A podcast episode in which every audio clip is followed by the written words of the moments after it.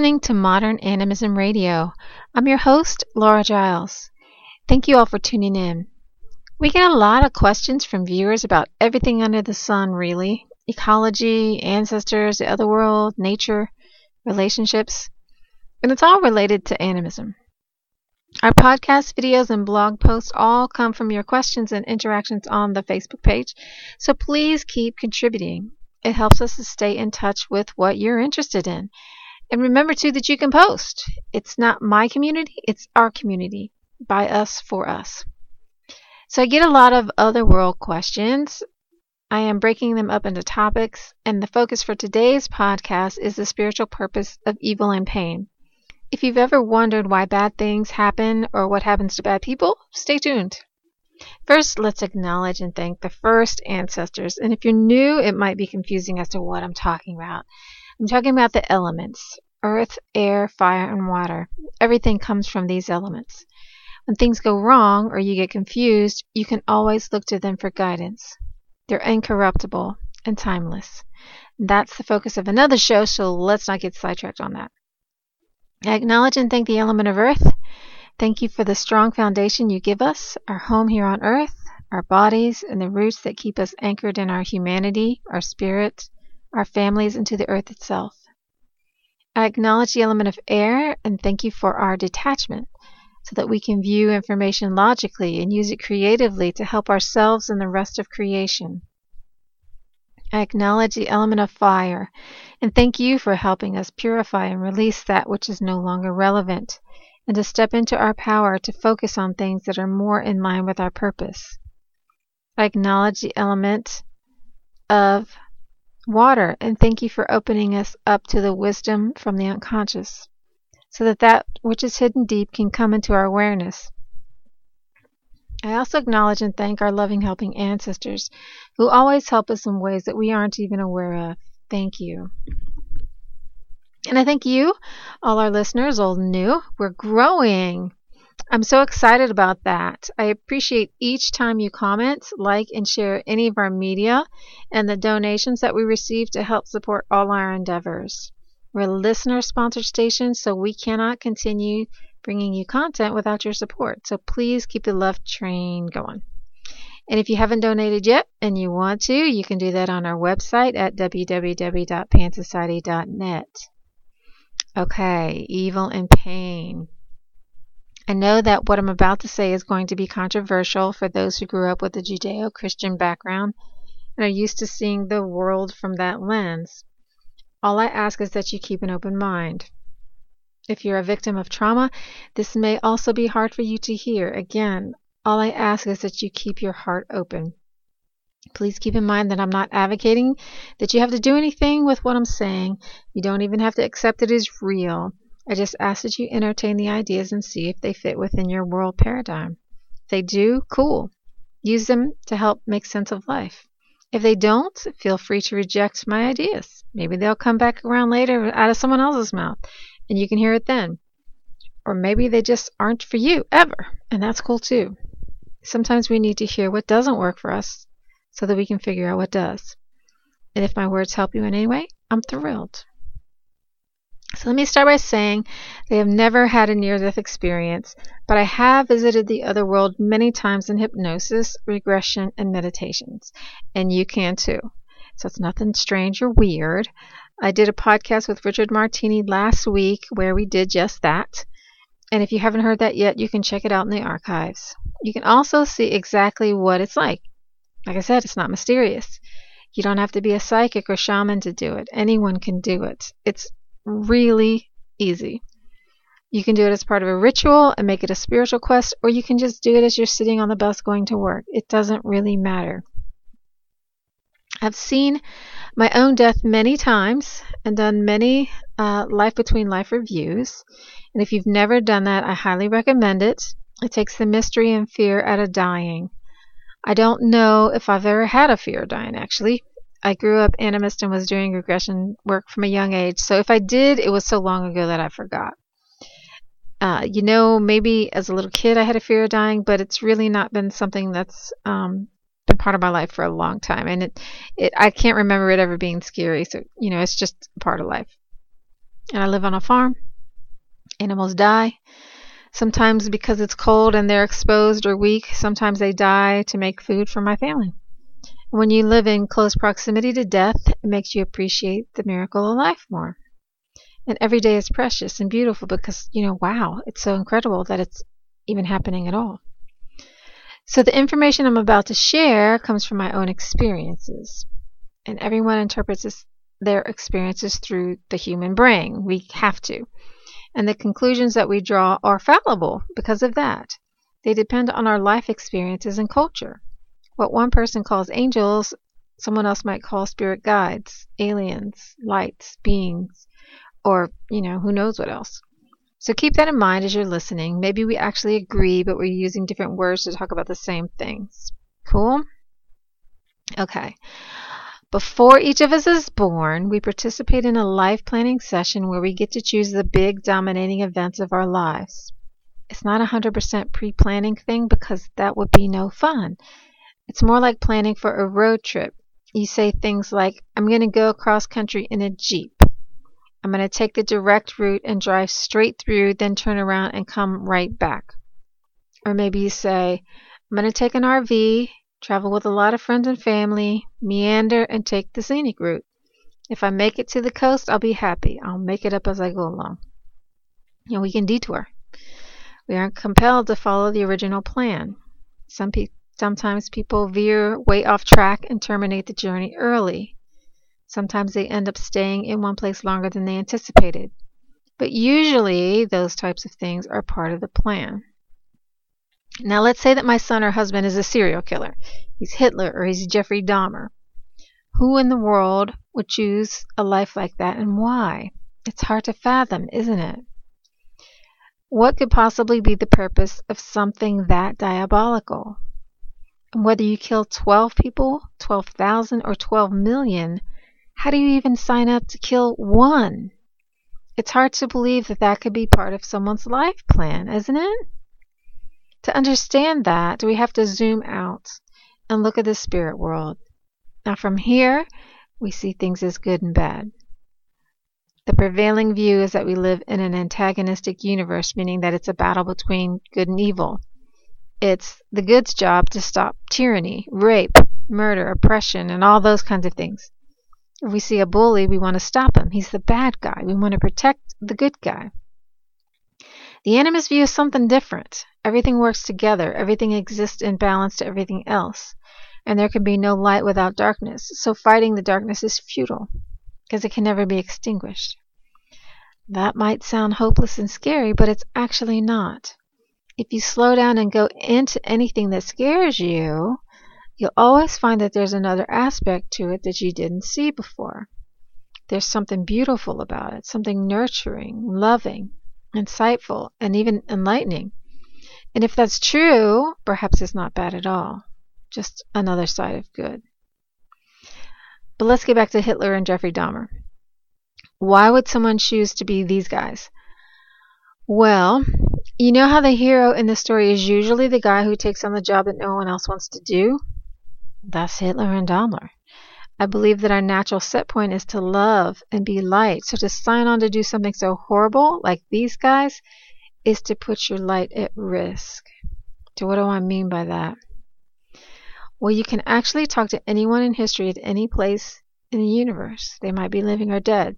And it doesn't matter how back in time they were, because time doesn't exist there like it does here. And once a personality has come into being, it can always be accessed. So if you want to talk to Einstein, you can talk to Einstein. And this is going to sound silly, but once when we were kids and playing around, my friends and I called in Elvis. And we actually talked to Elvis. and I'm not sure what he said because it was a long time ago. I'm sure we asked little kid questions, but we were also able to speak to Isis. Now, I don't even know if Isis is a real goddess or a person, but she showed up. And I do remember her. Her presence felt high vibration and authoritative, uh, yet kind and kind of businesslike. She wasn't warm like a nurturing mother type. Um, anyway, she said words to the effect of, We were love and light, and we needed to be more serious about our spirituality and stop goofing around. And she was right. We were calling on famous people as a lark or a curiosity thing. We didn't have a lot of well thought out questions, so it was kind of like prank calling busy people. So you can call whomever you want, but this doesn't always mean that they're going to answer. Sometimes they are what I call asleep. And I'm not sure where I got that term. Maybe one of the spirits um, phrase it that way, but when someone is asleep, it's like they're in an inaccessible place where they get back to zero. It's to remember who they really are. Sometimes life is so dark and overwhelming that the person believes it's reality, that the, the darkness they were in is reality. And it takes them a while to wake up and remember that it's only a dream. Their pure love and light in the spirit world is um, the more real world. The apparent world is just an illusion. So when someone dies who had a hard, mean, rough life, they may spend some time asleep before they're conscious and accessible again. Time isn't the same over there as it is here, so the sleep could be 15 minutes or 1500 years. So someone like Hitler or Dahmer would probably be asleep for a long time. And it's not like prison where we put them in a box and don't let them out because there's uh, they have free will still. It's kind of like a uh, collaboration. Um, and there's no way to do anything without feeling the effect of it ourselves. So when we hurt people, we hurt too. And whatever we do ripples out into the web of life, whether it's positive or negative. So when we choose to take on the role of an abuser, criminal, dictator, murderer, rapist, or something like that, we darken our soul, but only temporarily. Either we plan to serve that role for humanity or we diverted from our course, and it's usually a plan. So, of what use would something like that be? Well, lots of us believe in karma, and it could be that we chose to hurt people as a way of rebalancing something. So maybe uh, someone hurt us and we are stuck in a dance where we hurt them and they hurt us and we hurt them and they hurt us. Or it could be a way of teaching someone something. Or maybe it's just a way for balance to happen. It looks really mysterious and nonsensical to us from the apparent world. We want the hero to always win and things to end in rainbows and butterflies, but that's not always the plan. There must be darkness to balance the light, and that's it. It's about balance. Pain is really another facet of the same thing. If we're on the receiving end of some darkness, that can cause pain. If you asked anybody, hey, do you want to sign up for a lifetime where your parents neglect you, your first boyfriend rapes you, you have a succession of abusive relationships and abortions, and then you end up sterile and alone? How many people are going to raise their hands for that? For um, most of us, we think, no thanks. And yet, if you look around at most of the world, people live below the poverty line in lives that are considered hard and deprived by Western standards. So if this is true, and they chose that, why? I say it's because, from the perspective of the other side, where there's no good or bad, it's really about experience. It's like being an actor. Which roles do you want? The ones where you get to be clean, well fed, educated, and comfortable? Or the role where you get to scrape, grind, and feel? When we look at it that way, I think we all want that juicy role, don't we? It has more growth, feeling, and it's more meaningful, isn't it? Even if it's hard, it gives us more depth and helps us to feel like we've been here. It's really as simple as that. I know we want it to be more than that, but really that's it. If you remove the judgment, it's just about experience. Now, does that mean we have free rein to go around and wreak havoc on nature and other people? I think not. Remember that what you do to the web of life has an effect on you too. So if you want a kind, loving world, you've got to be a kind, loving person. So let's say that you're the black sheep. Maybe everybody in your family is dysfunctional and you're the normal one. Or everybody's pretty mainstream and straight laced and you're the wild one. What are some of the reasons that someone might choose this type of situation? Well, it's not exactly evil, but it could be painful. And it could uh, be about being the one who opens your family up to acceptance of something outside your comfort zone. We all need people who shake us up and inspire us to grow. So these types of relationships and circumstances are growth opportunities. Maybe I decided before coming to this world that I want to be born in comfort, but I want to dabble in darkness. So this gives me a way to have some variety. I got a foot in two different worlds. Trust me, it's not like we inflict our choices on others. They're players in the game too. Sovereignty is me choosing what I want. Connections like a tapestry. It's a weaving of other souls whose life paths cross with mine in the ways that everybody wants. It all comes together in a beautiful way to give us all the things that we most need to grow. So maybe I feel really victimized by a partner's betrayal or suicide, but in reality, I was part of that planning. I chose to have that be part of my life experience. The next choice is what I want to do about it. Do I want to live in suffering because of it? Advocate for change? Help other people who have problems? Or ignore it? There's no wrong choice, it's just an experience. But as I say, um, since our choices impact others, we might want to choose things that spread joy rather than pain. So, speaking about suicide, that's sometimes a pre life choice too, or maybe a challenge. Let's say that I have a pattern of checking out early. When things get rough, I get going. And each time I say I'm going to stick it through, but I can't really do that unless I'm put under so much pressure that I consider that an option. Or let's say that I do it. Suicide obviously hurts those who are left behind, but make no mistake, it hurts just thinking about someone who feels so hopeless and alone that they consider that. But if that is the choice that they make, I need you to know that it has no impact on the soul. The soul isn't the body, it can't be destroyed. The energy of the soul is always rooted in love, whether we can connect to that or not. If you have been impacted by someone else's suicide, please forgive. Send love and light. It helps. The pain only exists here in the physical plane. So, narcissism is a mental health plague right now. Or maybe it's just being talked about more. Narcissism seems to hurt the victims more than the people with the problem. And some of the signs that you are ensnared with a narcissist are verbal and emotional abuse, stonewalling, sabotage, smear campaigns, control games, feeling like you're crazy, and toxic shame. Someone with narcissism can convince you of things like you're at fault for their cheating, or maybe their midnight visits to someone else weren't about cheating. It's the kind of stuff that sounds ridiculous if someone else said it, but when the narcissist says it, you find yourself thinking that you are the crazy one. So, what's going on with this? Why is this more common now? Or drug abuse. You know, those are really damaging things.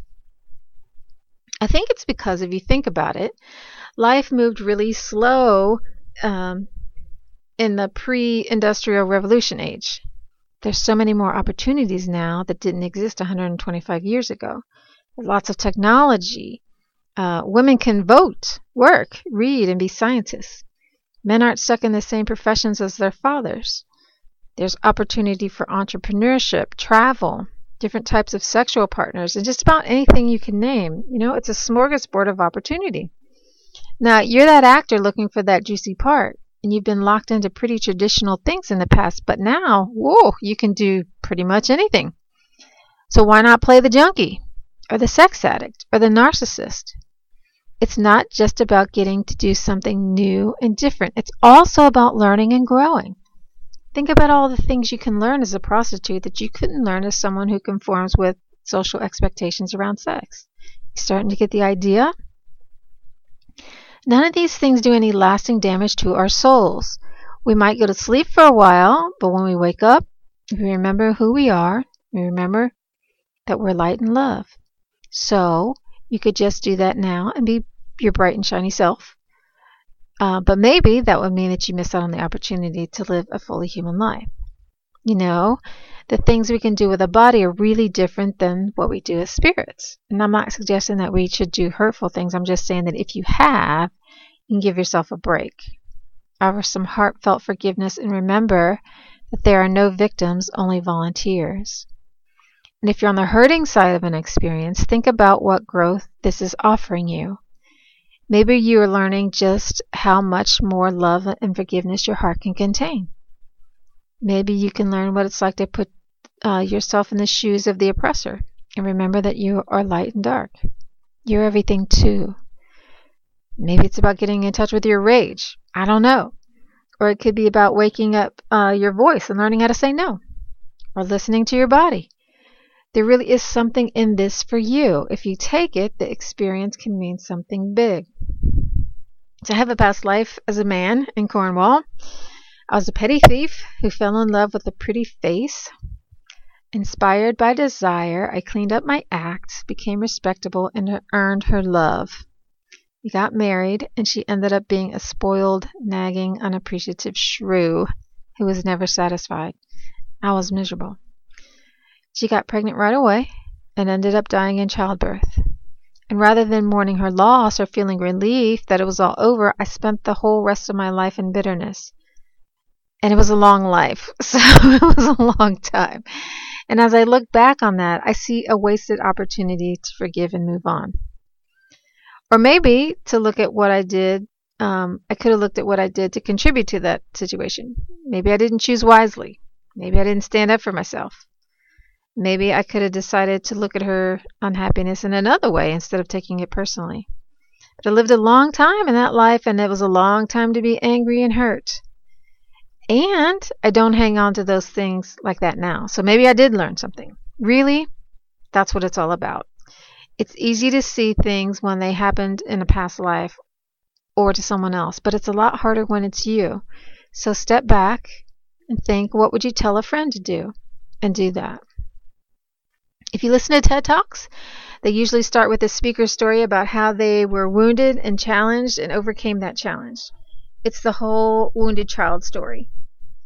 Going into the wound is how we become our own heroes. It's how we live our purpose and grow into our greatness. And we need wounds to become all that we can be. You can't be great by living in comfort. You won't have fun or the adventures from looking at life from a bubble. I recently took a group to Peru, and if you asked all of us what was our favorite day, I think most of us would have the same answer. It was a day that we spent all day hiking up to the sun gate at the top of a mountain. It was hard. It went from sweaty and hot to freezing cold, and we passed through all four seasons in a single day. The wind and fog were horrible. The views were spectacular. And there was this real danger of slipping off the side of the mountain. I kid you not. And yet it was an amazing day because it made us feel. And when we got to the top, we knew we earned that amazing feeling of accomplishment. We earned the view. And we had to do it all again on the way back down because that wasn't easy either. And that's why we volunteer for the hard stuff. So remember, it is hard, but it's not bad or evil. It gives us a huge opportunity for growth and this feeling of aliveness. So if it feels bad or evil, look at the other side. We can always see the other side to anything if we look and be creative. It isn't necessarily about what's obvious. It's easy to say that we have a violent life because we were violent to others in the past. And maybe that's why um, we chose that. But maybe it's simply to be close to someone who needs the compassion that you can offer. Or maybe it's to care about someone who ends up hurting you so that their heartache over it can be a catalyst for them to change. Or who knows? You know, whatever the story, if you just go in with an acceptance of the idea that there's no victims, and I might not know what brought me here, but there's something in it for me, it can make whatever you're enduring easier. If you want to spoil the surprise, you can go to the other side and ask. Your spirit helpers can act as tutors to help you through the rough spots. Mine haven't ever spilled all the beans, but I don't really ask for a lot of help either because I like surprises. You know, I still have to work things out for myself, and honestly, you know, I like it that way. I like to keep things spontaneous, but you can do that if you want to. You're never alone. You could even change the whole script if you really don't like the role that you're in. I just asked for a It's a Wonderful Life type of review first, where you get to see all the things that um, you impacted by being here. Um, you might find that you're having a better time than you realize, and it's really a great life. So there's not a need to change anything. So, big takeaway is you have choices. Um, this life was a choice. What you do next is a choice. You can be resentful, forgiving, mean, generous, open, closed, egotistical, humble, whatever you want to be. You don't have to be nice. And your worth doesn't depend on whether you are pro social or kind, but you will certainly help all of us have an easier and more pleasant ride if you are. So I hope that you choose to be thoughtful, considerate, and things like that. And I love you even if you don't. So if you have questions or comments, I invite you to email me at laura at pansociety.net. Please keep your questions and feedback coming. Thank you all for joining us for this edition of Modern Animism Radio. I hope it was helpful. If you'd like to donate now to support our show, go to our website at www.pansociety.net. Be sure to subscribe to our channel so that you'll be notified when the next podcast posts. It's always on Wednesdays. And you can do that on iTunes or Twitter. Um, it's on a bunch of other places too, like SoundCloud. And you can find us on Facebook. This is Laura Giles. See you next week.